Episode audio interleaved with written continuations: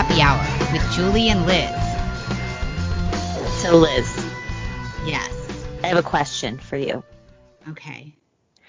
How long do you think it is before we land on the naughty list for the Ministry of Truth disinformation list led by this complete whack job, Nina Jankowicz? Um, I think we're already on the list because I'm pretty sure that we were migrated from other lists that existed before the list that will be created from the new Ministry of Truth the, under the Biden administration. Yeah. We are on many lists. I, I'm sure we are, and I'm sure we're on this one. How creepy is this latest development that, I mean, are you more surprised that there's a list, or are you more surprised that they freely admit that there's a list? Like, we all thought that they had lists, so that's not weird, at least to me at this point in our political trajectory. Like, I'm not surprised. But to actually come out and just say it like it's not going to cause a shitstorm, that takes some stones. Well, here's because they know that there's no repercussions. I mean, they know That's that right. Kevin McCarthy and House Judiciary Committee, like they have the last day, have posted some really strongly worded tweets about it. Um, they know they do it, of course, as a warning. But Liz, here's the thing: it's as it, like if you didn't think that this regime was filled with enough psychopaths, like you know Biden himself, Kamala Harris, Jen Psaki, where did they find this woman? Like she is central casting like the creepy girl in high school who does all the musicals but like wants to stab you like backstage. Like she is she is straight out crazy crazy town. You know, um, they find these people because they literally have factories that make these people, and those factories are called colleges and universities. Right? This it's Good not point. it's not it's not like we're if if you, if you were looking for like a hardworking, um, honest person, I would say that's harder to find than one of these freaks that has been minted by a you know a blue checkmark approved university. So they probably had their pick of the litter. To be honest with you, I would say there's oh this is so it politically incorrect, but I don't care. Um, Oh no, I oh no. say there's like a ninety percent. No, get the buzz already. No, there's like a ninety percent chance that any woman graduating from a university is this woman. You know, right? oh no. You- right? If You're you right. go through the wringer at the university and you go through from freshman to senior, and you're a woman and you're not in science, although who knows what's happening to science, Oh, there's a good likelihood that you are this woman, just like her. So don't Well, and let's set aside to the fact that she is a peddler of lots of dis slash misinformation herself, disinformation. Um, obviously, she was a Russian collusion propagandist, also um, described Hunter's laptop as, you know, a Russian stunt. She's pro lockdowns. Here's one of her tweets from July of 2020. I hope all of those who want to get out of lockdown and, quote, get their freedom back, end quote, who doubted Russia's intentions or who thought the Mueller investigation was a quote unquote hoax now understand the seriousness of cyber attacks and information operations. you know, speaking of information operations, like she ought to know because she's part of the left's information operation. That is, she's putting out the mythology to the public and, you know, claiming that that's the truth. The, the most fascinating thing that I find about this, and this is kind of related to another topic we're going to get to, is this idea of disinformation. Where did this come from? Where did this national crisis of disinformation come from? Like, wh- wh- why is it a problem now, but like 10 years ago, nobody was freaking out about it? So what what prompted this to get on the national on the national radar or Well, you know, left's- this- the left's radar? And it it isn't about disinformation because the things that they're talking about isn't actually disinformation. It's things I don't agree with or things that don't further my political ends. That's what they're talking about. This is strictly a power move because when you push any of these these folks about what specific disinformation is on the internet on Twitter that is actually dangerous. Like and I when I say dangerous, I don't I don't mean mentally or psychologically dangerous for a snowflake. I mean dangerous like someone's going to get killed or hurt, right? Like the equivalent of somebody should go eat rat poison, like that level of information. What is it out there that's so pervasive that we need a federal eye on on that activity? And they have no answer. It's just basically that Donald Trump got elected. that's it. Well, I mean, the purveyor of all of this, and this is what is a little bit more terrifying than Nina Jankowicz. Um, the purveyor of this is the source of most evil things in politics the past 15 years, and that's Barack Obama. So he is now making disinformation his newest crusade. He attended a speech at Stanford, of course, his cult like followers swooning over him. Um, and so this is what he uh, posted recent, just a week or so ago. The way I'm going to evaluate any proposal touching on social media and the internet is whether it strengthens or weakens the prospects for healthy, inclusive democracy. Solving the disinformation problem won't cure all that ails democracies or tears at the fabric of our world but it can help rebuild the trust and solidarity needed to make our dem- make democracy stronger. It's up to each of us to decide what we value and to use the tools we've been given to advance those values. I believe we'll use every tool at our disposal to secure our greatest gift, a government of by and for the people. Of course, he doesn't care about that at all. For generations to come, he calls disinformation a threat to our democracy. Now, as you know, Barack Obama now is like a billionaire. Not only that, he has the fealty of the national news media, corporate America, academia, etc. I mean, his tentacles are wide and deep. And so he is the master pulling all the strings of all of this. Um, and I think that this is, you know, this is the main source of this alleged disinformation crusade. I think this is how we know they're losing, which is that they're at mm-hmm. this level now where they're full on trying to sell controlling pe- the things that people say and free speech. And that is, we don't need like a democracy that involves like sanitized information um, or whatever that Obama is selling.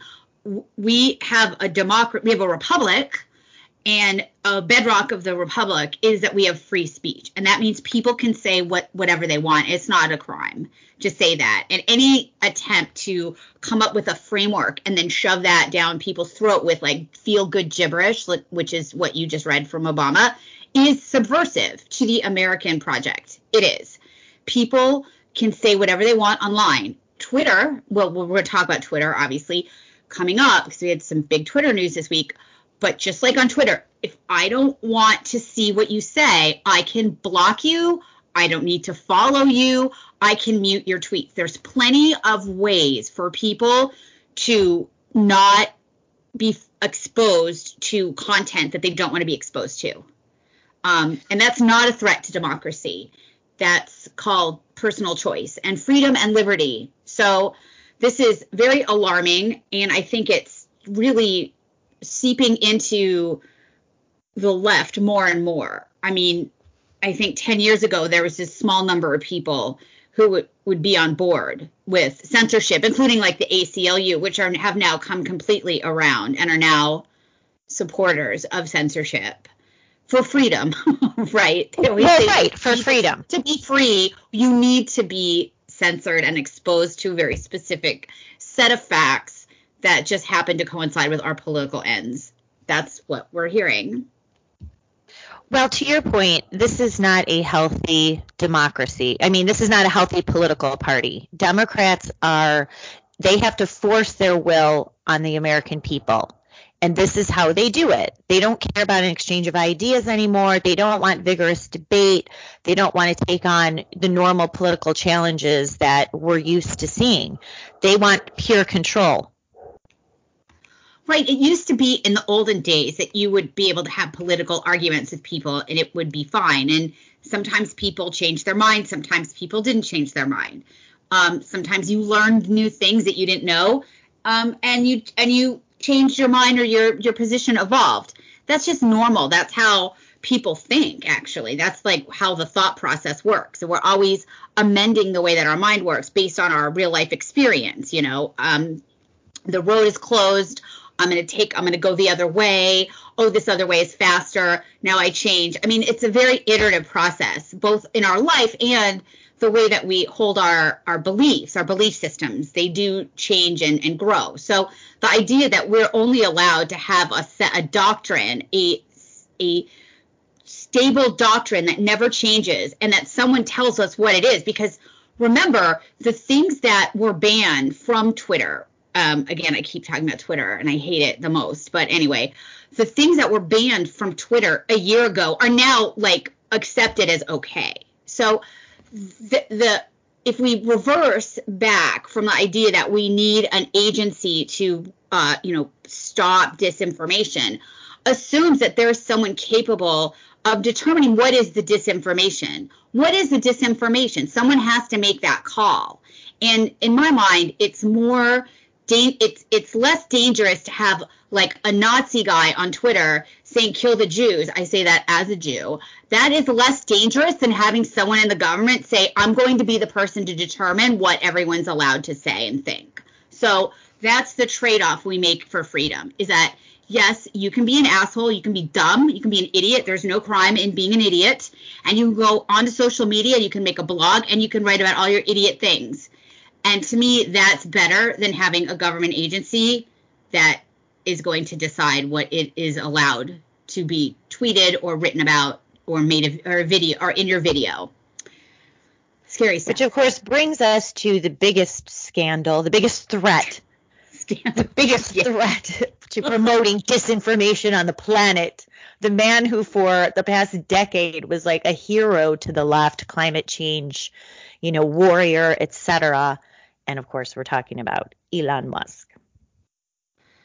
The new owner of Twitter. And I wish he would like just hit delete. Like I have this like tongue. fantasy where he like gets into the computer and he like logs in like hello Elon and then there's like a little cursor that pops up on a black screen like a code and then he just goes delete you know like that and and then empty trash and then no more Twitter. No, that I think that this is a really was... interesting phenomenon. I mean, I I like Elon Musk. I don't hate him. I guess that's a, a plus since I hate almost everybody. Oh yeah, who, right. Who is a anyone who's a public figure? Almost all of them I I hate and I look at them with derision and scorn. But I mean, I, I like Elon Musk. I think he's a deep, I think he's an okay guy. Um, but what's better than Elon buying Twitter is the consequence of Elon buying Twitter, which is the absolute meltdown of some of the most despicable humans that are in the public space now, from our uh, very prestigious media outlets um, and our um, Hollywood, our entertainment figures. They're all freaking out. And that is because Elon Musk wants to have more free speech. And you you've got to I mean basically the left is admitting that if people have access to information and a free exchange of ideas, that they're lose, that they will lose. That's what this is a giant like admission of. That's what free speech is a threat to the Democrats. Uh, monopoly on the illusion that they they're painting for you and forcing you to believe. Well, what I'm enjoying is just his trolling of people yeah. on Twitter. like really that funny. is hilarious. He's like it's like Trumpy. It's like back in the Trumpy times when right. Good you know, even though you and I were pretty critical of Trump on a lot of stuff, but I always enjoyed watching the crazy shit he would tweet and then just the the the fallout, the like trickle down mania that would come from the things he would tweet. And now it's the same thing with with Elon Musk when he wrote when he tweeted about the New York Post, the New York Post, um, which was censored for uh, exposing Hunter Biden's filthy laptop. Last week, or not last week, we didn't do last show last week, but two weeks ago we had Miranda Devine on talking about Hunter Biden's laptop from hell. And mm-hmm. someone had tweeted about how Twitter had banned that story from being shared or promoted on Twitter and then also banned the New York Post. And then Elon just tweeted back, that seems like a bad idea or something. And everybody was all freaked out because it's Russian disinformation until it wasn't Russian disinformation. So. Well, and then he's sort of getting into this battle the last few days about, you know, the political spectrum. So he posted this really funny meme, you know, like here I was in the middle, basically, you know, 2010. Then, you know, it shows the left, just the left side, just pushing further out left, and he's sort of staying where he is. And then the left goes crazy, and he's like, okay, now he's closer more to the right. But it's illustrative of how I think a lot of people feel, except for suburban cul-de-sac wine moms, that this party is going so far left and now to the point of, you know, crushing political dissent and free speech, etc., that just the basic principles of what once made you a quote unquote liberal is completely gone. And so he, the Washington Post dissected the meme. Like this is how desperate they, they, are they to did. portray him as some sort of authoritarian. Um, right. But this is all backfiring on the left, and he is enjoying every minute of it, which is great. It's so that is one thing um, that you can always take to the bank, which is that the left is predictable. It's just that the right is always on defense that they can't go on offense and and which will then allow the left to reveal themselves to be like a bunch of freaks. And we saw that with Trump. Trump went on the offense and they just these their hair was on fire. And it's the same thing with Elon. But most of the time Republicans are like on defense. Oh, I'm not racist. I don't hate women. You know, the, police like Mitt Romney uh, marching with Black Lives Matter. Oh, no, I'm not racist. I love everybody. That's what the Republicans and the conservatives are always on defense. But when you go on offense, it's these people are like hanging by a thread to, to sanity, if they are even hanging there anymore. So Elon is just poking them and they're falling to pieces basically. A lot of people said they were going to leave Twitter. Um, that's how you see the real authoritarians. Like if you can't handle being on Twitter because it's going to be less you're not you're, the left isn't going to censor ideas it doesn't like then then the problem is with you and not with Twitter. The problem is with the person who can't deal with and here's the thing. It's not even as if these people are being forced to be exposed to the information that they don't want. You can go on Twitter and you can protect your tweets. You can only see the tweets of people you want. You can literally not be exposed to any of these quote hateful triggering things that are being spoken about. But that is not the issue with the left. They don't want anybody to say it at all. It's not that they don't want to be exposed to it, they don't want to hear about it. They don't want you to be able to talk about it, even if they don't know about it. That's really some fucked up shit. That's fucked up shit. Well, it it really is. And um, it's sort of crazy, Liz, because after the January 6th purge, I lost about 10 or 11,000 followers, as did a lot of people. Um, and literally in the past four days, I've gained them all back. Now, I don't necessarily think those, at first, I thought it was accounts that were being restored, but it looks like that's not happening. It's just a lot of people who self censored and, you know, took their accounts off of Twitter after Twitter deplatformed Trump and how many other accounts? Maybe 60,000, 90,000 or something. Um, among them, people like Tracy Beanz, um, Mike Flynn, or maybe his son. There were a lot of high profile accounts that were deplatformed after January 6th. And so I think those are some of those people coming back. Now, in the meantime, you have what's happening over Truth Social. What's going to happen with that platform? Do you think Trump will stop start posting on Twitter, which would be totally counterproductive to his project at Truth Social. Um, he finally posted over there yesterday. I don't know what the wait was, but uh, you know what's going to happen. I know there are a lot of people who want Trump to start posting on Twitter. I'm not so sure just because it usually backfires on him, even though it's entertaining. But uh, you're going to be undermining your own platform then.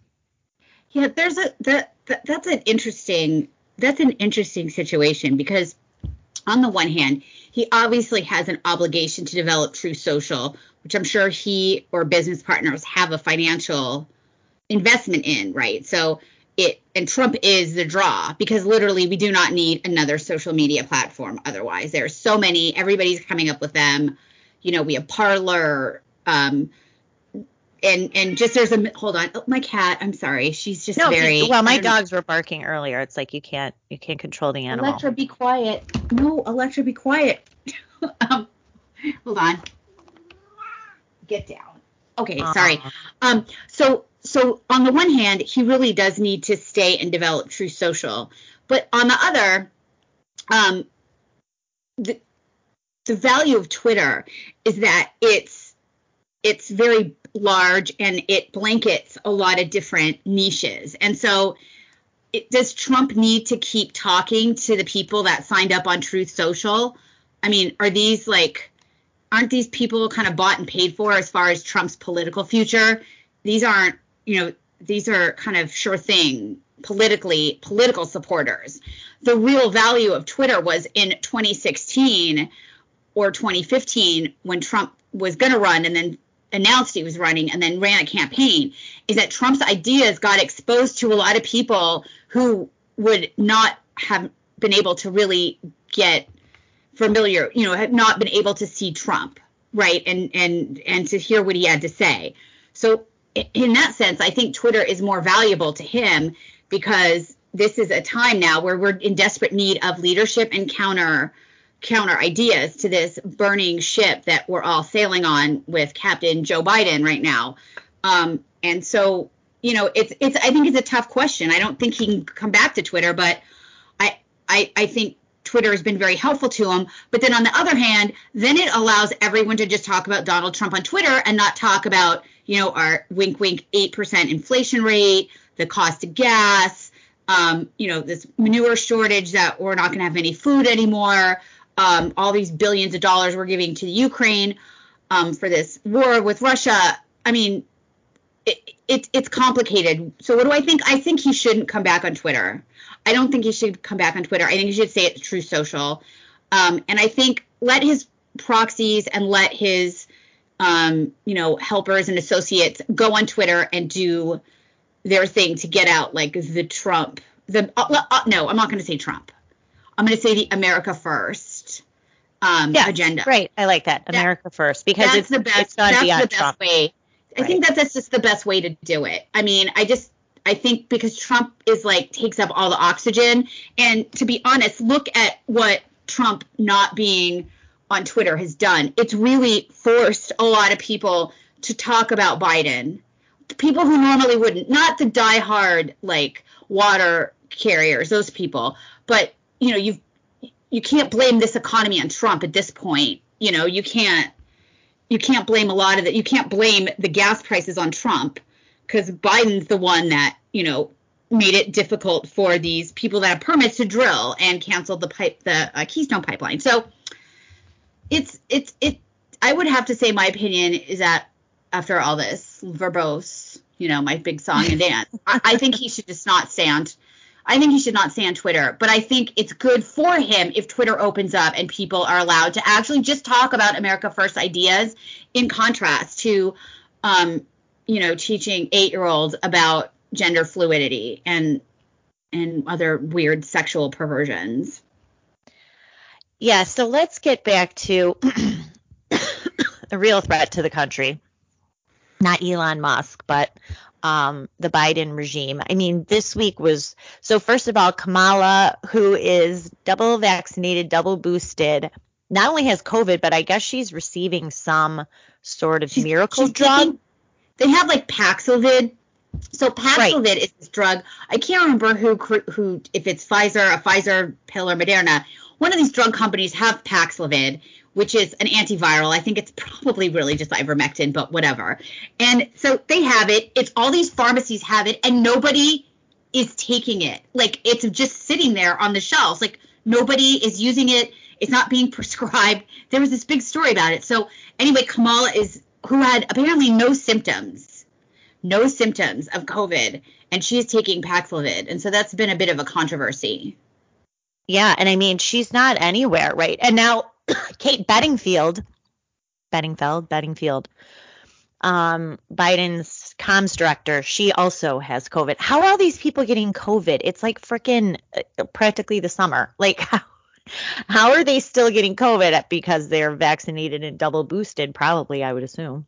Well, here's my question. So, Kamala, when it was announced that Kamala had COVID, they said she has no symptoms. Okay, so what does it mean then that she has COVID but she has no symptoms? It's like if she weren't tested, no, nothing would be different. So just think of all the things you might have that you aren't being tested for right now, but you're just going right. forward and, and living your life. It just seems like like if she were sick, I could under you know sniffling, coughing, or tired, or whatever the symptoms of this variant are. You know, I could understand. Okay, so she's taking this Paxlovid. But really, I mean, what does it mean to say you have COVID but you have no symptoms? I don't I don't know. Maybe I'm just it's because I'm not a, a yeah you're right. I'm not really buying that because what would prompt you to just randomly take a test unless they're still doing rant like weekly oh I'm tests. sure they are. Oh yeah okay. of course they are. Julie because it'll okay. kill Biden right? I mean that guy's barely hanging on. So okay let's pro- talk about his short circuiting this week which was one of his worst incidences in uh, wait let's you have to agree. They're testing everybody all the time because they can't have anyone anywhere near Biden that has COVID Okay, you have to right. give me that. That's true. That's why they're testing all the time. Okay, now we can move on to the next topic. So yeah, so Biden short circuited again. I mean, I wish we had the clip, but I would urge everyone to go look it up because it was I don't even know what he was saying. We're going to accommodate the oligarchs, the Russian oligarchs, and then he tried to say kleptocracy, but he couldn't like figure out how to put the letters together and then like started laughing at himself. And this is all as he's explaining that we are now going to fork over another 33 billion, that's with a B, to Ukraine, of course, his favorite money laundering machine operation, um, to help them fight the Russians. He said like ill-begotten gains, which I don't, I don't think that that's the word, that's the phrase, but he kept saying it and then he couldn't say oligarch or klept- kleptocracy. And then the earpiece that tells him what to say like said it. So then like there's like a two or three second delay. And then it obviously said someone said kleptocracy in his ear. And then he said kleptocracy. And then that's what it. happened. Because i think he has an earpiece and the people are always talking to him in the earpiece. Like go left go right put your hand down you know close your mouth that kind of stuff Wipe so, your wipe the drool off your lip. Exactly. Wipe your nose, um, that kind of thing. So you have drool on your tie. So I, I, I think that that's that's what happened. And he always mentions, I think he just mentioned it a couple days ago when he was doing like educator teacher of the year. He talks about how he had a stutter. He always says, well, you know, we're supposed to forgive these gaffes because he is a stutter. Then he's never had a stutter. Go back and listen to something. Eh, go, go back to the stuff he said under Obama anytime he was speaking under Obama, does that guy sound like he had a stutter? No, it's right. not that he has a stutter. It's that he's. They say that to try and cover up that he's uh, has he's like mentally you know, degrading a little because of or a lot because of his age. So he has some degree of dementia or something, and they cover it up. And they know, of course, that nobody will challenge it, right? Like the New York Times or the Washington Post or Politico or Axios, like go on, is not going to say, well, that's weird. Here's a video of him in 1998 or in 2006 or 2009 talking, and he's talking fine, like he doesn't have a stutter. So nobody's going to do that. They can say that because they're not going to get called on it. Yeah, so we have that. What uh, what other mess did we have from the? Oh, well, we have Jen Psaki, who is just. I'm sorry, she's the most wretched person in the entire administration.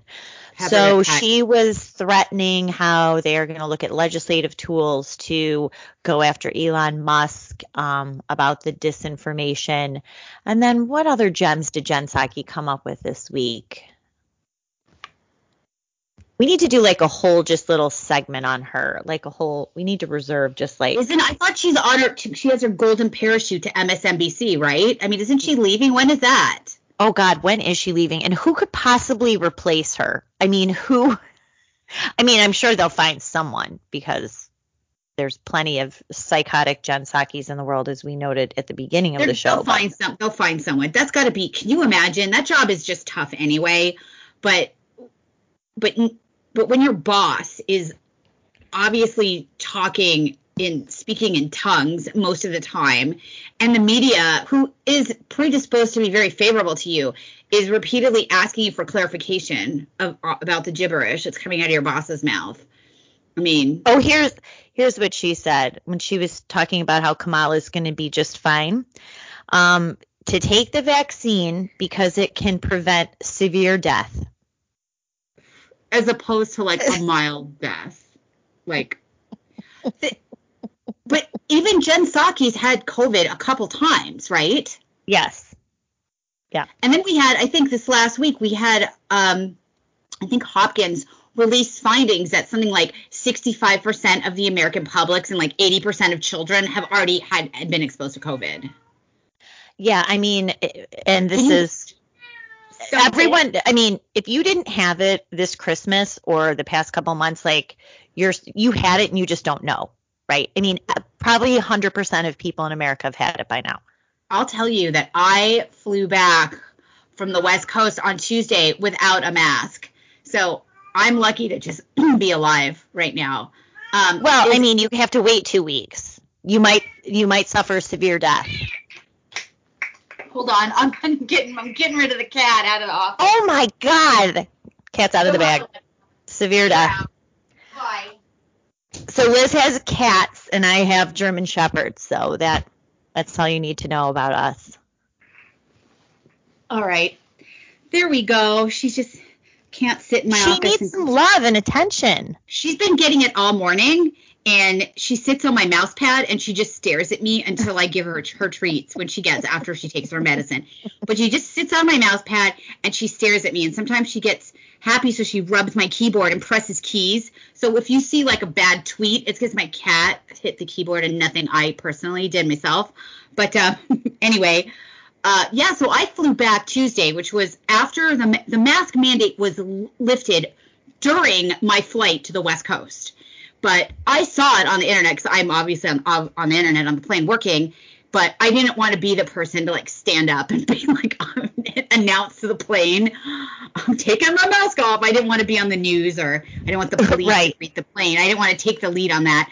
But on my trip back, it had already been it had been you know overturned. So it was fascinating to just see who in the airport and on the plane chose to wear a mask anyway. Um, I would say like maybe 20%, if that, were wearing masks. So um, we're now two weeks past the elimination of the mask mandate, right? Almost close. I think we're yeah, it's almost just, two weeks. So unless there has been a huge uptick in COVID cases throughout the country, then I think we could probably safely anecdotally assume that the masks, of course, never did shit on airplanes.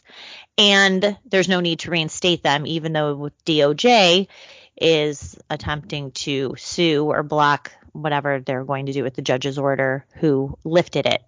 Um, that's a good thing we didn't talk about because so many other crazy things happened. Is this poor judge from Florida, who's a federal judge, overturned this mandate saying that the CDC does not have the authority to force everybody and you know have control over the FAA and to force these mask mandates on plane and then that woman basically got a fucking colonoscopy by the media and and she was then referred to as the Trump appointed judge. Like she wasn't just a judge.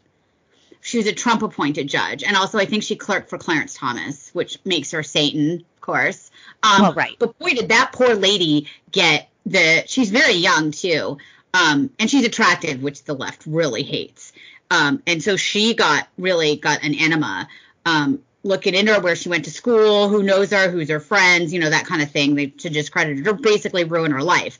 But so she made this after the mask mandate was repealed. It's almost like I think Monday will be two weeks, so we should t- keep an eye on the numbers. Uh, we definitely have to. There could just the be air I mean, on an airplane is like the most sanitized, recirculated air you'll ever breathe. You know, they are constantly recirculating and purifying the air on an airplane. So I don't really think that it's particularly danger as dangerous as even just being somewhere dangerous like a mall. so dumb. So well, dumb. look, even before, so if you think back to March of 2020, people were flying all over the place. They were in these airplanes. The virus had already been in the States by late 2019. People were not even really aware of it. And they're on these planes. There was no scientific data or studies now more than two years later that any aircraft acted as a super spreader um, at all. So we know where the super spreaders were obviously, hospitals, nursing homes, people shut in their own homes with their family members. Um, but nothing related to uh, to airplanes. But that doesn't stop the paranoia. You know, even though you get on the plane, no mask, they're still handing out wipes. Idiots are still taking these wipes. They know the whole plane has been sanitized, and they're re-sanitizing, you know, their tray and their armrests and they oh, try they to send an email you. out and they say just to let you know because i fly a lot and they're like just to let you know we've thoroughly sanitized the plane the people in front of me this husband and wife they had i'm not even kidding i i i wanted to ask them about it but i don't think i could do it with a straight face and without sound, sounding like a bitch they had these like seat covers like it went over their entire seat like like the kind of se- seat covers you had in your car like Or like you teenager, put like Like you put over the skin co- yeah you like put over was the, shopping whole- cart when you have a baby. Yes. Yeah, so yes, they don't touch it was anything. the whole seat it was the whole seat and i just was like okay oh god. you're not fucking around okay you know Um, whatever it's crazy And there are now universities who are back to mask mandates and locking kids back in their dorm rooms, which is crazy. Um, so, and these are, of course, the elite universities who are doing this. so that's never going to end, thank God. Um, this is why well, they so deserve it. I mean, if you look, you know what you're getting at this point. You know, if Yeah. you want to send your kid to, uh, you know, one of these prestige in institutions, then you're you're running the risk of putting your kid under the authority of of, of a bunch of lunatics, right. and that includes Tyrants. mask mandates. So. I, I don't know why people would do that anymore. I mean, I, I, because they're not. I mean, mask mandates is just part of it. A lot of times, don't they like force them on quarantine, constant tests? I mean, Up what kind of back in your dorms. You can't go to a dining hall. Right. They shut down activities. The Greek life is shut down. All of that. So yes. What's the point? You know, what's the and all for the price of what sixty five thousand dollars a year? I mean, fuck you. That's crazy. Oh, tell tell me about it. Yep. It's Tell It's me crazy. about it. Yeah. But at least you didn't know. Like, I mean, you had a, No. your your college age daughter was halfway through before when this happened. It, but at this point, you know, if you had a choice, would you send your kids to one of these nutter schools? You know, I'm sure you would be like, absolutely not. You're just not. No, going. which is why she's going to grad school in Florida because she's like, okay, I'm not staying in New York. Certainly not going anywhere in Illinois because the first chance they get, they're going to do this all over again. So, it, no. it's it's interesting because there are a couple studies coming out that have been allowed to like make it into the public realm about just how damaging the lockdowns were for kids for kids in a learning environment especially when they're very young and it's really important for them to get educated. I mean when you have a growing brain that's the time when you want to stimulate it with different activities and challenges and learning. And then to have these kids basically stuck at home i mean we're going to have a couple generation not generations but like a couple grades of kids that are going to be at a, a tremendous disadvantage because they haven't been able to do this. And yet we still have places that are doing more of it. Yes. it's Yes. terrible. Really terrible. Don't send your kids to any of these schools people Um, can we talk really quick about the nonstop uh, attempted uh, effort to destroy Marjorie Taylor Greene? I mean, this is getting insane how they are going after her. Um, I I did. I saw I'm, I'm ashamed of the phrase I'm about to say on the Uh-oh. air. Oh no. But I saw, get your finger on the button. No, I'm just kidding. I was scrolling through TikTok and I saw they had like the live hearing of her. And I was Yes. just like, this is really some effed up stuff right so now. she's getting sued by this group of lawyers who claim that they represent voters, but of course they don't. They just represent left wing crazy activists. And so they are suing to try to bounce her off of the ballot in Georgia. And the judge actually allowed this to proceed. So she had a very lengthy hearing next Friday where, or last Friday, where I think she really prevailed. And this lawyer, of course, she's being sued in civil, it's not a criminal case. The lawyer, activist lawyer, was trying to use her citations about the Revolutionary War in 1776 as evidence of wrongdoing. Now, of course, Liz, as you know, in my coverage of January 6th, this is the same thing that DOJ and federal judges in DC are doing. So any reference to the Revolution or 1776 or even Oh, you, you Patriots. call yourself a patriot? Is that a Ouch. code for terrorist? Liz, no joke. That's basically what they're saying. no, I know. is basically what they are saying. And you know that it's true, right? So they tried to do this to MTG, and I think it really backfired. Um, now we're still waiting for the judge's ruling, which I don't know why a week later this should be an absolute no-brainer.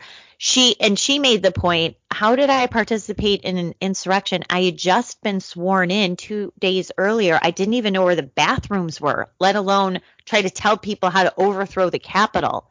The whole thing's preposterous. Anyway, um, but then You know the January You know, it's it's just it's helpful to take a step back and go look at every other presidential year that Mm-hmm. we've had, like 2000, no, not 2010 because that was Obama, but like 2005, January 2005.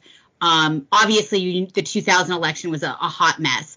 Every time a Republican wins a, an office, um, uh, wins the presidency, a group of Democrats like challenges the election findings every Right. single time, every single time, and the and they they talk to the media and they're quoted, and the language is much more extreme than even the stuff that some of these Jan- January 6th are quote accused of saying. And so this is how you know this is in no in no way like good faith, like a, a good faith investigation into, um, you know, actual trying to overthrow the government. this is ridiculous. Right. It it really is. But they're going to continue this. They attempted it with Madison Cawthorn. That effort failed. They tried it in Arizona with Andy Biggs, Paul Gosar, and I think a state legislator. That failed. But for some reason, it was allowed to proceed in Georgia state court. So we'll see what this judge comes up with. But um, the January 6th committee, of course, is they're collecting quote unquote evidence about the insurrection, only doing it just like the Mueller probe and the impeachment committee to collect this information and then leak it to the media with their own spin on it. So the latest one was that she asked Trump to declare martial law. She was made fun of because she misspelled the word martial, which I'm sure most of the CNN viewers didn't even notice. But at any rate, she didn't. It was misrepresentation of what the text said. She said she was hearing from other members. She didn't know about that. Again, she had just been sworn in, right? She was like four days into being a Republican congresswoman. Um, and then yesterday she was accosted by Jim Acosta, who she stopped and made him read this alleged text. And of course, it said nothing in the way that Jim Acosta was portraying it. Shocker. And you had another reporter hound her outside. I believe he was from CBS about whether or not she was going to testify to the January 6th committee if she had been subpoenaed. And she's like, I haven't even been asked to testify or, or do anything. So they are really after her. I think in the, I think it's all backfiring on them, which it should. Um, because she just keeps pushing on. So this week she authored a letter to Merrick Garland, way overdue by anyone. Not, I don't want to say she's overdue, but no one else has touched this verdict from three weeks ago that basically found the FBI entrapped innocent men to concoct this kidnapping plot. Not just against Gretchen Whitmer, but also Virginia Governor Ralph Northam. No one in the Senate has bothered to touch this or address it. Um, and so Marjorie Taylor Greene, again, t- you know, taking the lead, she got, I believe, 12 other Republicans to sign off on this letter demanding answers about, you know, what happened with this concocted, FBI concocted abduction assassination plot. So, um, well, what it's is just she being accused of? Like, since she's a new, you know, she just got sworn in. She probably doesn't even know where her office is, or doesn't even have an office. She probably doesn't even have staff at this point. So, it, specifically, like, what, what are they accused? They're accusing her of telling the president he should, he should declare martial law, which she probably used voice text and they didn't transliterate it right. You know, they didn't, they don't always spell things you know the homophones. Right, that's true. And she such, very well could have been. But what but what exactly well since there really wasn't a violent coup, it's hard to say like how she was part of that violent coup. But also this is just the process is the punishment part 1 million from the Democrats, which is they're going to punish people who are a threat to their hold on power and also set examples for others who might want to get a little uppity and let them know like this is what you're going to be in for. You know and the only way i mean this is how they're going to get an electoral advantage since there's a predicted red wave coming is that they have to literally disqualify people from i mean to be honest no they do they, right. Here's the thing okay because and this is why it makes no sense. So marjorie taylor greene has been stripped of all her committee assignments. So she lit because of Kevin McCarthy is a, a, a punk ass bitch, but she's been stripped of her committee assignments. So right. she literally has less say or control or influence than almost every single other member of Congress. Wouldn't the Democrats want to keep someone like that in her place, like in place? Because if they get if they get her out and get another person, well, this person's going to be on committees. This person's going to be able to influence things. I mean, it just makes they just hate her because she's a mouth and she doesn't listen to them. And she's you know says what she thinks. And of course they don't they don't like that. It just these people are just walking contradictions. They're engaging in a political war. And unfortunately the leadership of the right the congressional leadership the senate leadership and these other um, political celebrities on the right still don't get it so they're going to keep waging war and you know people like Marjorie Taylor Greene or Madison Cawthorn or even Matt Gaetz, he was he was a victim too. I mean I thought he was going to be brought up on sex trafficking charges 6 months right? We were told yeah, that any minute the walls the walls are closing in Julie on Matt Gaetz. where's that, that like go 2 years ago or something? Yeah, yeah. So I mean this is this is you know they're they're by any means necessary declaring war on the dangerous people on the right, the real threats to their power. And of course, our leadership is giving them the rope to to hang uh to, to hang us with, basically. Terrible. Well, this is what you and I and others talk about privately is regardless, you know, Republicans can take over the House, maybe even the Senate at the end of this year. It's not going to change because no. the leadership is fundamentally weak. They're cowards they're complicit in many ways. I mean, so you have two things that have come out recently about both Kevin McCarthy and Mitch McConnell. I write at American Greatness today about Mitch McConnell reportedly talking to Jonathan Martin, who was the New York Times reporter uh, at the Capitol on January 6th. He and another reporter have this book coming out that details everything related to the 2020 election and then, of course, the January 6th insurrection. so McConnell is talking with him, with Jonathan Martin, according to this new book, and says he was exhilarated after what happened that day. He's talking to Martin around midnight, the night of January 6, 2021. He was exhilarated, uh, called Trump a despicable person, said we shut down these son of a bitches and we're going to do the same in the primaries of 2022. Now, Mitch McConnell, now he's not talking about the actual protest that was shut down or the certification of the electoral college. What mitch mcconnell wanted shut down that day which he did successfully as everyone else did was his own republican senators working with house republicans to demand this audit commission. And they were going to take hours on the floor that day because per the rules each state would have gotten two hours basically to the the senator and the and the House member. Right, a senator and a, and a, congressman have to object, and then each state gets two hours to put forward to, their to their debate. Effort. Right. Yeah. So this the American people who were tuned in, right? Everybody was watching that day. They wanted to see what was going to happen. Instead of certification, this rote whatever process, they were going to hear about election fraud in Arizona, Pennsylvania, Michigan, Wisconsin, Nevada, and Georgia. Mitch McConnell didn't want that. Nancy Pelosi didn't want it. Obviously, Biden didn't want it.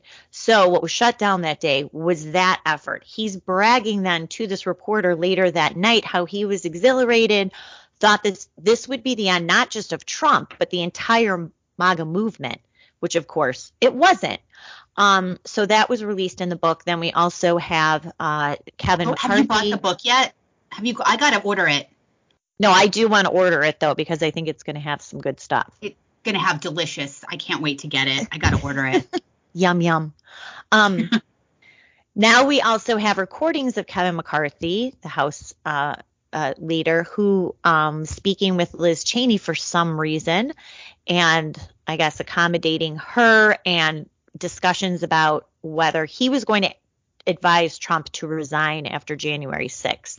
Now McCarthy has tried to make light of it, but um, I I don't think that anyone should make light of the fact that he is a snake and he of course went to the house floor I believe the next day and blamed Trump partially for inciting the insurrection which Kevin McCarthy still calls a riot and um basically was you know, appeasing someone like Liz Cheney behind the scenes saying, oh, yeah, you know, let's sort of see, I'm going to talk to him and we'll see if he's going to resign, that sort of thing.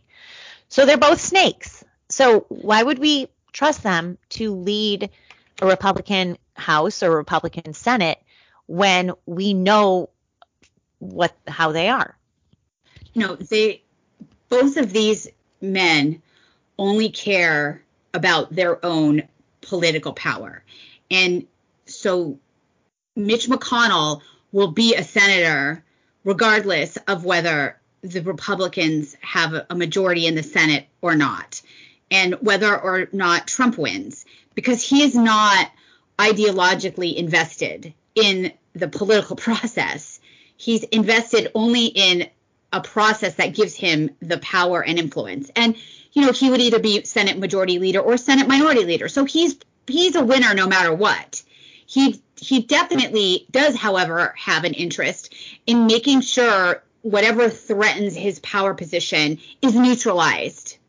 And the same with Kevin McCarthy. Kevin McCarthy walks a talks a good talk, but when push comes to shove, he is he is a snake and a weasel. He knows what he has to say to, to, to advance himself again to be Speaker of the House in the fall but he is uh, in the background going around him and his um his harpies are going around meddling in primaries trying to get rid of MAGA candidates that, to, that challenge the establishment Republicans. I was right. saying this to you earlier in our super secret chat room with a variety of influential with very important people. Exactly, political celebrities. um, that um, I was I was saying that now like I've totally lost my train of thought. This is what happens when you get old. You just forget what you're saying. Okay, we were talking about um McCarthy. Oh, and, right. Okay. And right. getting rid of MAGA candidates yeah. in primaries. So the po- political landscape in the fall is probably the worst I've ever seen for Democrats in my political career. And I've been, this has been my career. So I've been working in politics at every level for at least 20 years, if not longer. And so I know I look like I'm 18, but I'm not. Anyway, so this is the worst conditions I've seen in a midterm my entire political career. The Democrats are going to get slaughtered. The inflation, all of the problems, the humiliation of Afghanistan, now we're involved in some kind of war. People can't afford to buy groceries anymore. Businesses are closing because it's too expensive to do business. it is a disaster. Now is the time to get in a hundred Louie Gohmerts or a hundred yep. Tom Massies. Praise be upon Tom Massie. Yep. That's that's what needs to happen. Those are the people we need to get them in because they can get in right now. Because people in the middle either will not vote or will vote against the status quo. And instead, you have a motherfucker like Kevin McCarthy who is out there kneecapping MAGA candidates to get in a bunch of little shills that will do his bidding. So what is going to happen is that there is going to be a slaughter in November. I'm talking politically. I'm not talking, in, you know, in case the Ministry of Truth is reading or what she's listening, listening. Or, or whatever, you know, uh, institute to protect the public from violent extremists like Liz uh, is listening. I just mean politically, but there's going to be an absolute slaughter in November. But it is going to be a bunch of smooth between the leg Ken doll Republicans, and nothing is going to change. Nothing is going to happen. And then the Democrats know this, right? This is not tailoring. You would think that they would be nervous, at the very least, to have the Republicans control in Congress again in oversight but they're not really like like the, the announcement of the information, the Ministry of Truth. You would think you'd be afraid to do that right before the Republicans are going to control oversight and they can have hearings and subpoenas and start getting documents and making things uncomfortable. But they're not because they know nothing will happen. Nothing will happen. So there's no reason to stop going balls deep because the Republicans will never do anything. And it's guaranteed because Kevin McCarthy is making sure that we have a bunch of eunuchs that are elected in November and not MAGA candidates, and nothing's going to change. And then the Democrats are going to say, uh, uh, then the Republicans are going to get disenchanted again with the Republicans that are in office because they're not going to do a good job. And then they're not going to vote. And then we're going to get a Democrat again. This is going to happen. Mark my words. All right, I'm done with my uh, two minutes of hate there. Whoa, that was that was powerful. We're, def- we're definitely we're definitely on many more lists after after that one. Um, I'm right. I'm right. No, you're totally right. And that's the really frustrating thing because it's hard to get excited about Republicans taking over Congress when you know what's going to happen. Because think, Liz, between what's happening with the January 6th committee, the Durham investigation, what's coming out there, the contents of Hunter's laptop, all the Biden family grift, uh, family grift. I mean, the Republicans could take control and just decimate the Democratic Party and its aristocracy, its entire base structure of support, right? I mean, they could do this to social media companies. They could do they could really destroy the infrastructure of the Democratic Party. Everything is right there for their for the taking, but they're not going to do it. They're not going to do it. They're going to nibble around the edges. You know, they're not going to go for blood. They're not going to go for the throat on anything, including Hunter's laptop um, because they're afraid. So that is going to be just a huge disappointment. But meanwhile, they're going to be talking about tax cuts and, you know, whatever else they come up with from a 1996 a- agenda. Um, so it, it's hard to get too excited about these, as you said, unprecedented political opportunity for the Republican Party because they'll blow it. Oh, 100%. So you can take that to the bank. So anyone who thinks like one day there's going to be a reckoning, it there isn't. There isn't. So I just want everyone to like get prepared for nothing to happen. And if you were hoping there would be some revenge, there won't there will not be. Like there's not going to be justice. So it's very unfortunate to see the Republicans piss away this opportunity, but it's not unexpected. No, I mean, look what they did in 2017 and 2018. They had the keys to every single to the executive branch and Congress. And what did they do? They punted and gave all the control to Robert Mueller. So, yeah. I mean, and even Trump in the last two years, we're still stuck to this day with Chris Wray. We're still stuck to this day with Anthony Fauci. I mean, he didn't even try to clean house until the very end, get rid of people like Gina Haspel. I mean, this is this is who we were. I mean, they did nothing then. They had right. they had the no. power and they gave it to Robert Mueller and the Democrats. And then when in 2018, when they all lost, when they lost the House and, the, and, and when they lost the House, the Democrats came in and they were they were out for blood That will not happen this time when the Repu- you know, it's like right in front of them. The whole way to do it is just happened, right? Just take a look at what the Democrats did when they took control of Congress in 2018. They went in, they started with their ridiculous like five committee investigation into the Trump impeachment, you know, the whole Trump impeachment thing. That will not happen. That is not going to happen. There's going to be a lot of stupid things that deliver upon on nothing. That take it to the bank. You heard it here on Happy Hour with Julie and Liz first. and you will, this will not be the last time you hear it, by the way. You, and you'll hear it every time we talk because we aren't going to stop saying Basically, it. yes. Yeah. Well, on that yeah. happy note. I know it's been an hour already. All right. It's been an hour, but we'll be back. I think we're, are we be back next week, Julie? I'm. I think I'm. I'm good. Yeah, next week for sure. Absolutely. Okay, we'll be we'll be back for sure next week. Thank you so much for listening for an hour with us. You can subscribe to our podcast on iTunes. Happy Hour with Julie and Liz. You can rate our show five stars, please. Thank you. And we will see you next week. Thanks for listening to Happy Hour with Julie and Liz. We'll see you next week.